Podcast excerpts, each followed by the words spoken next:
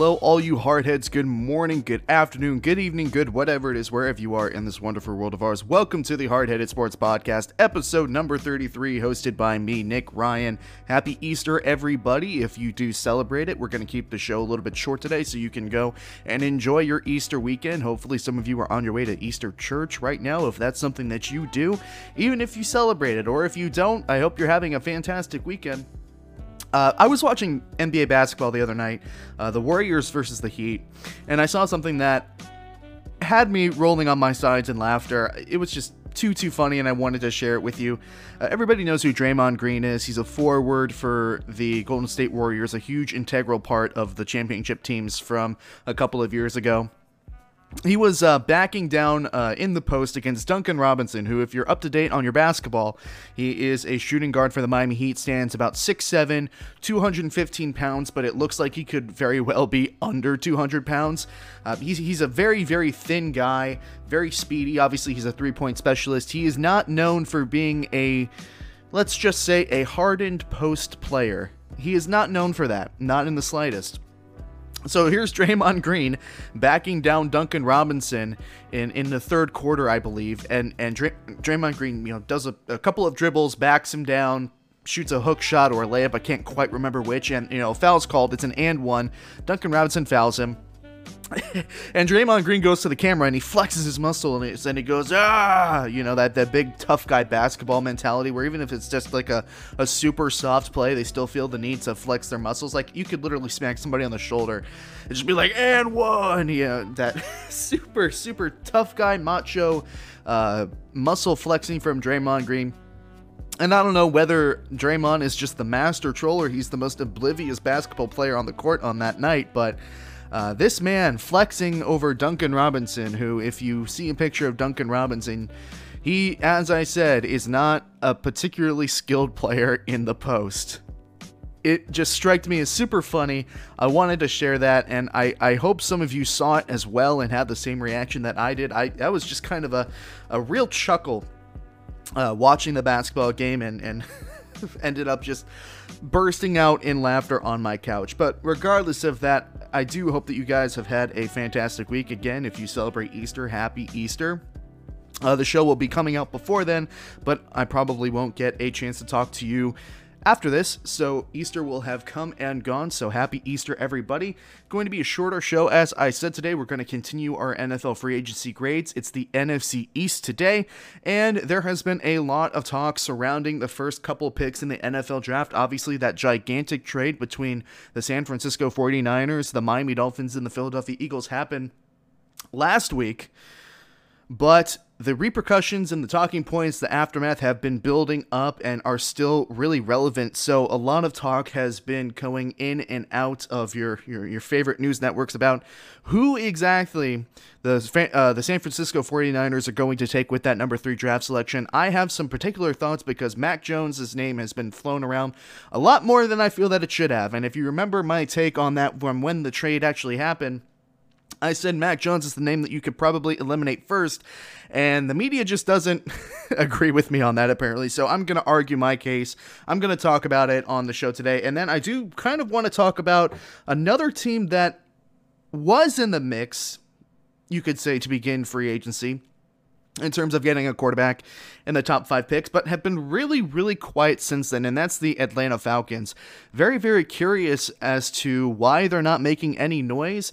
Uh, the 49ers actually did talk with the Falcons about trading into their draft slots, so whether that means they're comfortable with Matt Ryan or whether or not they're just being very, very quiet in the number four spot, I think there's a very real possibility that the Falcons take somebody like Trey Lance in that number four spot and give him a year to develop behind Matt Ryan. We'll talk about that towards the end of the show. But starting off today, continuing as promised, the NFL free agency grades. We are covering the NFC East today, and as with last time, we are going to be giving the grades first before we spiel about these teams. And of course, we're going in alphabetical order again. So let's start with the Dallas Cowboys, who get a C plus. The Cowboys' main goal this offseason was first and foremost to re sign Dak Prescott. And they did re sign Dak Prescott, but because of Jerry Jones and his inability or his stubbornness in not wanting to pay Dak Prescott one to two year, years ago, it ended up being a $40 million contract with a bunch of voidable years instead of a 30 to $35 million contract, which would have been much more viable, especially with the fact that the salary cap actually depreciated in value this offseason. So, much to Jerry Jones's chagrin, he signed Dak multiple years, $40 million, lots of money guaranteed. And that's great, you know, for the Cowboys in terms of getting that free agency signing done, nip it in the bud, and then just go and move on and focus on other parts of the team. But the the product of quality on Dak's performance on the field it's going to be continued to be debated. Some people think he's great. Some people think he's not so great. I'm kind of in the middle of him. I've said from the very beginning, I don't think he's a $40 million a year quarterback, although it's not necessarily up to the talent. It's really what the market is for a quarterback, and the market was at $40 million. But I think he's just right around the middle. Regardless of that, they got the quarterback. We'll see with some returning uh, members, some cast members of that offense, if it could be just as good as it was in the first five weeks that Dak was playing last season. Other than that, the, the Cowboys more or less were relatively quiet. They did re sign two out of the three cornerbacks that were free agents on their roster. They re signed CJ Goodwin and Jordan Lewis. They let go of Chidobe Awuzie, who left for Cincinnati. And the Cowboys also signed Keanu Neal from Atlanta.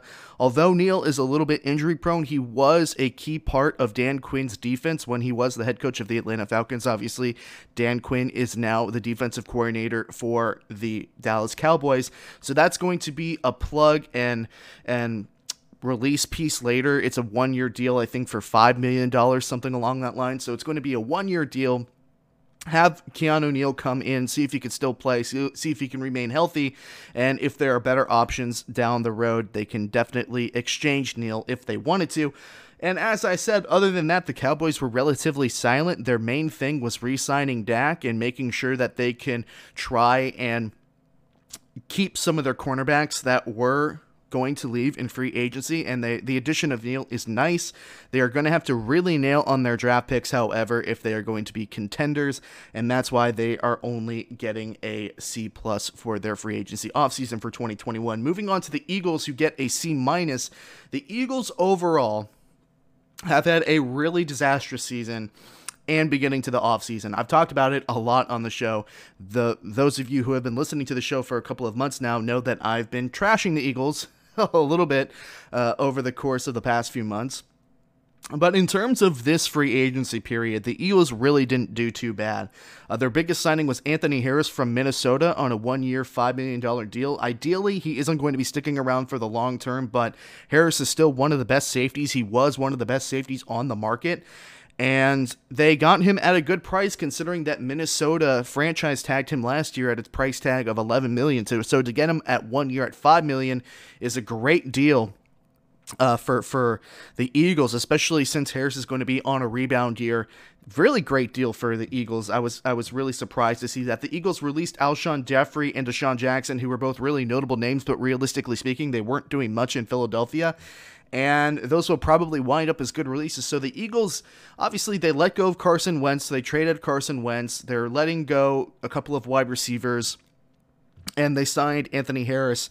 They let go, who, who is going to be replacing Jalen Mills, who went to New England. So there's going to be a lot more subtraction than addition for the Eagles this offseason, but most of their subtraction is something that you could take a look at the roster and say, yeah, okay, you know, that, that subtraction actually made sense. And it's it's going to be rough for Philadelphia for a while, but now the Eagles really need to focus on getting some more wide receiver help, which if the Eagles don't take a wide receiver with their first selection in the NFL draft this season, I can imagine that Philadelphia sports fans are going to be getting their pitchforks because uh, Jalen Reagor, I don't think is going to be cutting it as the number one guy. They're going to need to get uh, go after a number one wide receiver this offseason and especially with the dropping of Jeffery and uh, DeSean Jackson, it's even more evident. But regardless of that, Eagles didn't really have much to do this offseason. A lot of subtraction, or rather, a lot of addition by subtraction. They only get a C minus for this offseason. Moving on to the Washington football team, who get the first A plus so far in terms of my free agency grades, they get the first A plus. I've been saying on the podcast for a while that the Washington football team are going to be really, really good. Look out for the Washington football team if they continue to stick with the Washington football team name. Look out for Washington. I thought they were in prime position to be one of the best teams in the division this upcoming season. And with the free agency that they just had, man, they are in the position to potentially be it, like the best team in the division for multiple years to come. And it's really geared on what they can do at quarterback. Obviously, they signed Ryan Fitzpatrick from Miami, who's going to be a short term quarterback. They tenured Kyle Allen and Taylor Heinicke got a two year extension. So there are options there. It's going to be interesting to see what they do in the draft if they do decide to go after a quarterback. I've been praising Mac Jones going to the Washington football team. If they can bring that together, I think that would be a great combination. But regardless of that, again, we already talked about Ryan Fitzpatrick. Washington's biggest signings were Curtis Samuel from Carolina, Adam Humphries from Tennessee. Uh, both those receivers are going to be an excellent addition to what I already thought was an underrated wide receiver corps. In addition to Logan Thomas, the tight end, there was some article that was run by on the Washington football team now having two out of the top 25 wide receivers from the past couple seasons and like the number six uh, tight end. So the Washington football team offense is going to be scary good next season. Washington also nabbed the best cornerback on the market in William Jackson, the third on a good value deal. He'll be replacing Ronald Darby, who left for Denver. And in my mind, by itself, William Jackson is a huge upgrade over Ronald Darby. I, I thought the Ronald Darby was a bit of a stretch signing for Denver when I talked about them in the AFC West video. If you want to go back and watch my grades for those teams. Washington did sign former Giants linebacker David Mayo, and they do have some work to do with working things out with some other linebackers of their own that are free agents, specifically Ryan Kerrigan and Reuben Foster. But Washington has done a really good job this offseason. Now, the question is if they go after another QB in the draft, they do have some holes to fill, but I am very confident that, especially with a majority returning cast on defense and with the addition of William Jackson, that this defense is going to be incredibly good again and they got much better on offense. This is an a plus for washington in terms of their free agency off season grade. And last but not least there is the giants. The giants free agency oops, before i get started the giants get a b plus for this year's free agency. They were very expensive signings or expensive dealings rather for new york this offseason but if these signings pan out, this has really put the Giants in a position to be just under the Washington football team in terms of playoff contention, especially with that additional playoff slot. Uh, they really added some great members on the offensive side of the ball with Kyle Rudolph coming over from Minnesota. And of course, the big signing that everybody wants to talk about Kenny Golladay, four years. What was it? $72 million coming over from Detroit. Defensively, the Giants needed to re sign Leonard Williams, and they did that. Again, very expensive, but he is without a doubt the leader of that defense and was their best defensive player last season. The Giants also signed Adoree Jackson from the Titans, so he will be a good piece again. Expensive, but a great piece to line up across from Bradberry. The Giants do need some more offensive line help, so maybe they take a lineman with their first pick in the or the first selection that they have in the NFL draft. Maybe Rashawn Slater, who has played both tackle and guard in college with Northwestern. So Really, this season, as I've said before in the show, is about making sure Daniel Jones gets the best chance of success. This is the best chance uh, at success that Daniel, jo- Daniel Jones has had so far in a Giants uniform. They've gone out and gotten some really good pieces. They did lose Dalvin Tomlinson to Minnesota, who was a really key piece of that defensive line, but he can be replaceable with time. The Giants get a B plus for this offseason.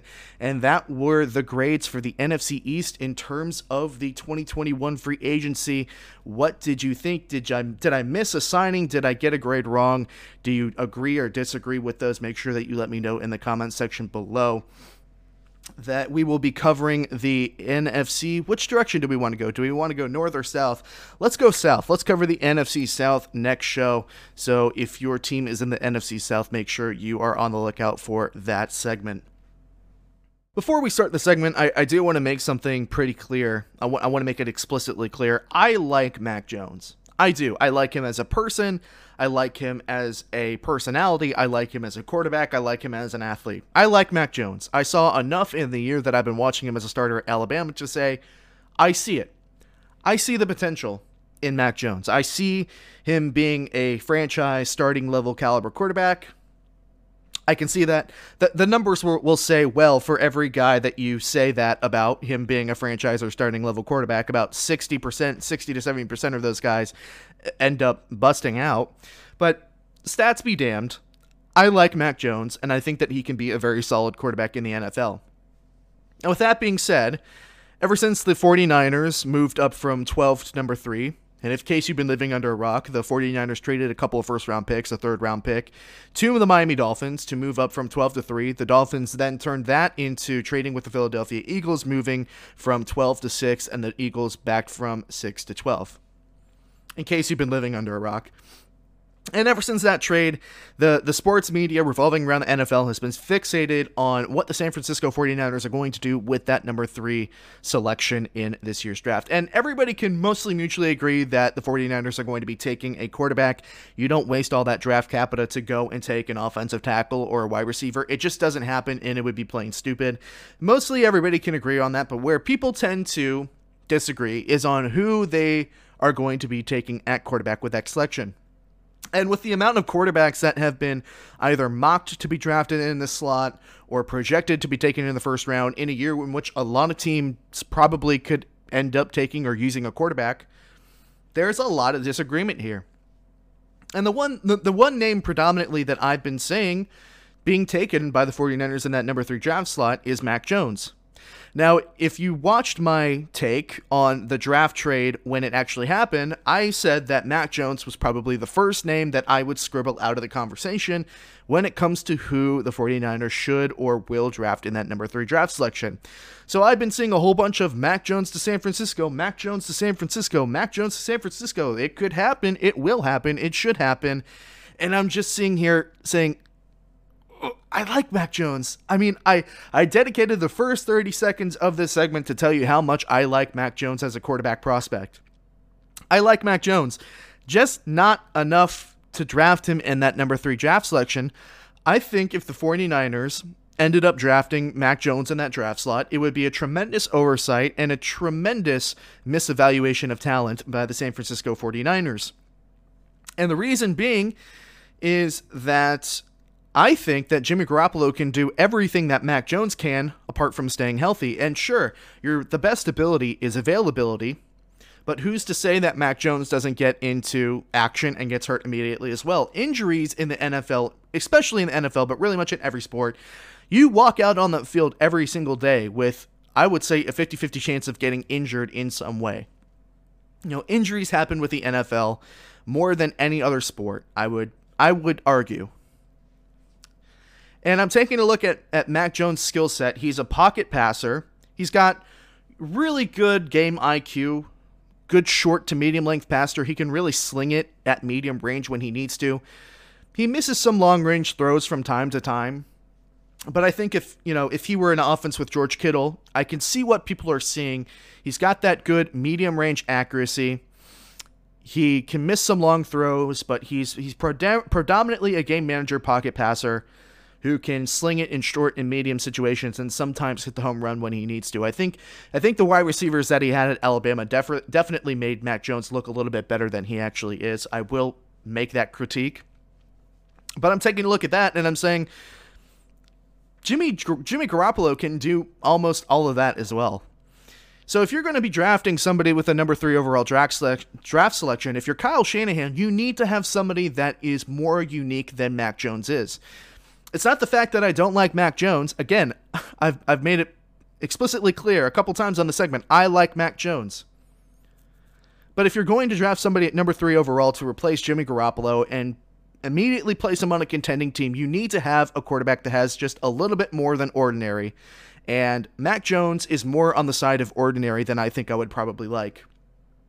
So I would take Justin Fields or Trey Lance over Mac Jones again, it's not that I don't like Mac Jones. I think I just see more of the ordinary in Mac Jones than I do in any of the other quarterbacks that have been slotted or mocked to be drafted by the San Francisco 49ers in this situation. And Kyle Shanahan is such a brilliant offensive mind, a brilliant play caller. I just don't think, and I my, my, my logic would point me to the theory that I don't think that Mac Jones and Kyle Shanahan would necessarily be the best potential or, or, or have the highest ceiling together. I see more potential in the combination with Trey Lance, and I see more potential in the combination between uh, Justin Fields and Kyle Shanahan. Justin Fields has shown an incredible ability to play through injuries. People forget how Justin Fields was playing through not only the college football playoff game, but the entirety of the national championship game injured. And he he definitely looked injured, but for more for more or less he looked pretty good. Justin Fields can play through injury. He's got mobile legs, he's got a strong arm, he's got a good mentality. For for the longest time he was considered to be quote unquote Trevor Lawrence's backup. I, I guess QB1 and QB2, but very, very close together. And Trey Lance, who's been uh, at North Dakota State, he only played one game this year, a bit of a mixed bag, but he played an entire entire year last year, and he and he looked good. He looked really good. He's going to need a year to develop. I would probably draft Justin Fields over Trey Lance if I'm San Francisco. But I can definitely see with an offensive mind like Kyle Shanahan, with an athlete like Trey Lance, how that offense can turn into something extremely scary down the road. And whereas I see the offense being unique and scary in San Francisco with Justin Fields and Trey Lance, I see it being ordinary with Mac Jones. And again, for probably the fourth or fifth time during the segment, I like Mac Jones. I just don't think he's the right fit for San Francisco. So if Kyle Shanahan and the San Francisco 49ers draft Mac Jones in that draft selection or that draft slot, they must either see something in Mac Jones that we, the common media, do not see, or it's a gross misevaluation of talent and it's going to be a bad pick. And that's kind of my reaction and what my thinking has been when I've been seeing plastered all over my ESPN app and all over YouTube recently and all over the sports debate shows Mac Jones to 49ers, Mac Jones to 49ers. I'm still sitting here at my desk look, having watched a bunch of Justin Fields, a bunch of Mac Jones, and a little bit of Trey Lance film since he didn't play last season because North Dakota, North Dakota State shut down the, the season last season. Watching the game film on all of them, don't get me wrong, Mac Jones had a tremendous season and he was impressive, and I've seen enough potential in him to say, yes, that could be a starting quarterback in the NFL. But as I've been saying, Mac Jones borders more on the line of ordinary than extraordinary. Doesn't mean he's not going to be a great quarterback, just doesn't mean he's going to be unique. And I think that Kyle Shanahan can do more with a unique quarterback. He's already a brilliant offensive mind it's going to be extremely interesting to see what he can do with Justin Fields or Trey Lance if they decide to draft him in that draft slot. Now, I guess the elephant in the room is that they would really like Zach Wilson, but the more and more I think about it, the more I think, look, if the if the San Francisco 49ers could only trade up to 3, they have to have asked the Jets for their number 2 draft selection, right? They have to. They have to have. So, I would border on the side of the Jets taking Zach Wilson with the other two, so that means Fields or Lance. And I guess Mac Jones, if if you're the media at large. I just don't see it. As much as I like Mac Jones, I just don't see it. So let me know what you think. Are the 49ers really going to take a shot at Mac Jones with the number three overall draft selection in this year's NFL draft, or do they go after one of the other quarterbacks available? Let me know what you think. I'm interested to hear what you think. And sitting sitting right behind the San Francisco 49ers is the Atlanta Falcons. And the Atlanta Falcons, with the season that they had, were very much under the spotlight of saying, okay, the head coach is gone. Matt Ryan is now 38. Hold on, let me double check that really quickly. Matt Ryan age, I believe he's 38.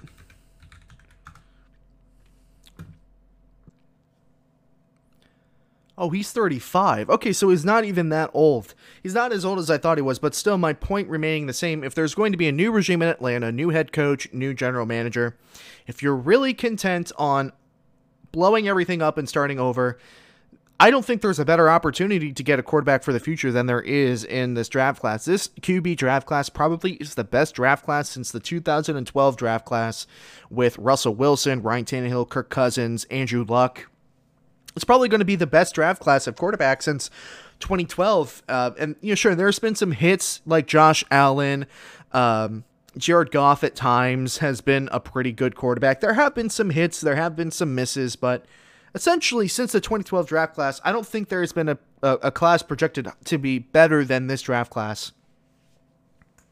So going into the offseason, everybody's thinking, okay, well, Matt Ryan is is 35. He's got a huge expensive contract. You're going to want to get out of that contract eventually. But if you're not ready to move on from Matt Ryan yet, you should probably draft a quarterback, sit him a year, and see what happens. Now, Trey Lance is somebody that has been projected to be a really good quarterback, but consensus is is that he needs a year to develop. He needs a year to adjust to the NFL game. He needs to adjust from playing FCS opponents to playing legitimate NFL opponents. So the fact that, you know, the Falcons are so quiet at the number 4 spots has me a little bit suspicious. I could definitely see a world in which in which Atlanta swipes out from under you know the, the the shadows comes in and snags a quarterback and throws the entire NFL draft off. And personally, I think the idea of Trey Lance in Atlanta would be a pretty interesting combination. Arthur Smith coming from uh, the system in Tennessee with Ryan Tannehill. Now, Ryan Tannehill is not the most mobile quarterback, but his legs are a weapon and are consistently used as a weapon in that Tennessee offense. I could definitely see a world in which Arthur Smith implements a similar type of offense, being the new head coach of the Atlanta Falcons, and preparing that offense for Trey Lance a year or two down the road. Now, it's kind of funny because I spent about, you know, six to 10 minutes rambling about how I didn't think that Mac Jones was a good fit in San Francisco and how, you know, Trey Lance would be a better fit there. And if you look at the, the the offense schematically, you could say, well, Mac Jones is probably a better fit in Atlanta than Trey Lance is there. Kind of funny how that works, but when it comes to team need as to what they need in a big picture organizational sense, Atlanta probably can use a quarterback in which they can sit for a year and have him develop and have that be a more viable option, a cheaper option, if you will. Now, you can make the argument, well, yeah, all these NFL teams could, you know, sit their first, you know, first round draft selection QB anyways. Look, Trevor Lawrence is going to start. Wilson's probably going to start. Whoever the San Francisco uh, 49ers draft at number 3 is going to start. But with uh, with Matt Ryan's ginormous contract in Atlanta, I think Trey Lance going there, sitting a year, is an extremely exciting option for the NFL and an extremely exciting option for Atlanta, who probably would want to get out from under that contract sooner rather than later. And let's be truthful, pretty much ever since the 2017 Super Bowl, pretty much ever since that halftime, things have not been going well for Atlanta, and things probably do need a flip over, turn over a new leaf. And that's not directly Matt Ryan's fault. There's there's plenty more wrong than just Matt Ryan. In fact, Matt Ryan has played you know relatively well, all things considered, but if you're if you're really going to blow the farm up, as I've said, there's probably not a better chance to get your franchise quarterback of the future than there is to draft Trey Lance at number four if he's there and available. If he's not there and available, I say, well, okay, then maybe there's going to be somebody in a subsequent draft that you can go and select. Maybe Matt Ryan's leash gets a little bit longer. A lot of experts have Kyle Pitts going to the Falcons at number four, and I think that would be a tremendous draft selection as well. Think about an offense with Julio Jones, Calvin Ridley, Kyle Pitts. And, you know, maybe the Falcons go for a quarterback in later rounds, maybe like a Kellen Mond, maybe like a Kyle Trask. There are options there. There are plenty of options there for Atlanta.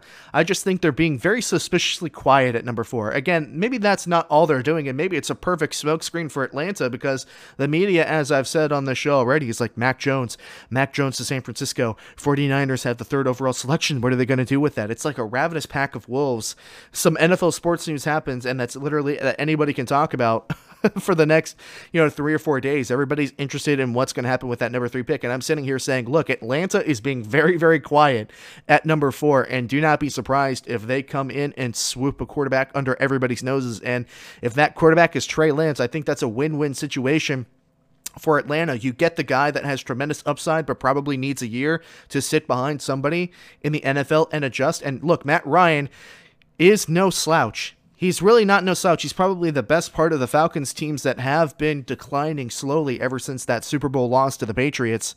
Look, I like the idea. I think it's interesting. I think that would be exciting for the NFL if he's available. Look out for Trey Lance going to Atlanta at number four. The Falcons are being very, very suspicious, very, very sneaky. Uh, I do think again, if if if they decide to go with Kyle Pitts at number four, that would be a good draft selection as well. They need a tight end in Atlanta, but we shall see. Again, you always got to look out for the quiet ones, folks. Always got to look out for the quiet ones. Atlanta is being very, very quiet. It's making me very, very suspicious. But that's the end of the show today. Again, very short one. Happy Easter, everybody. Go and spend some time with your family if you uh, celebrate that if you don't celebrate that, have a happy weekend. Enjoy your time with friends and family. I will see you all next week, hopefully with some more sports to talk about. ML the MLB season did just start. I wanted to take more time before releasing an MLB predictions video. Uh, baseball is my weakest sport in terms of, of overall knowledge, so I want to take some extra time to make sure that I have that nailed down. So that will probably be occurring next week. But with that being said, you have been listening to the Hard Headed Sports Podcast. This is episode number 33, hosted by me, Nick Ryan. And with that being said, stay hard headed, but have a nice day.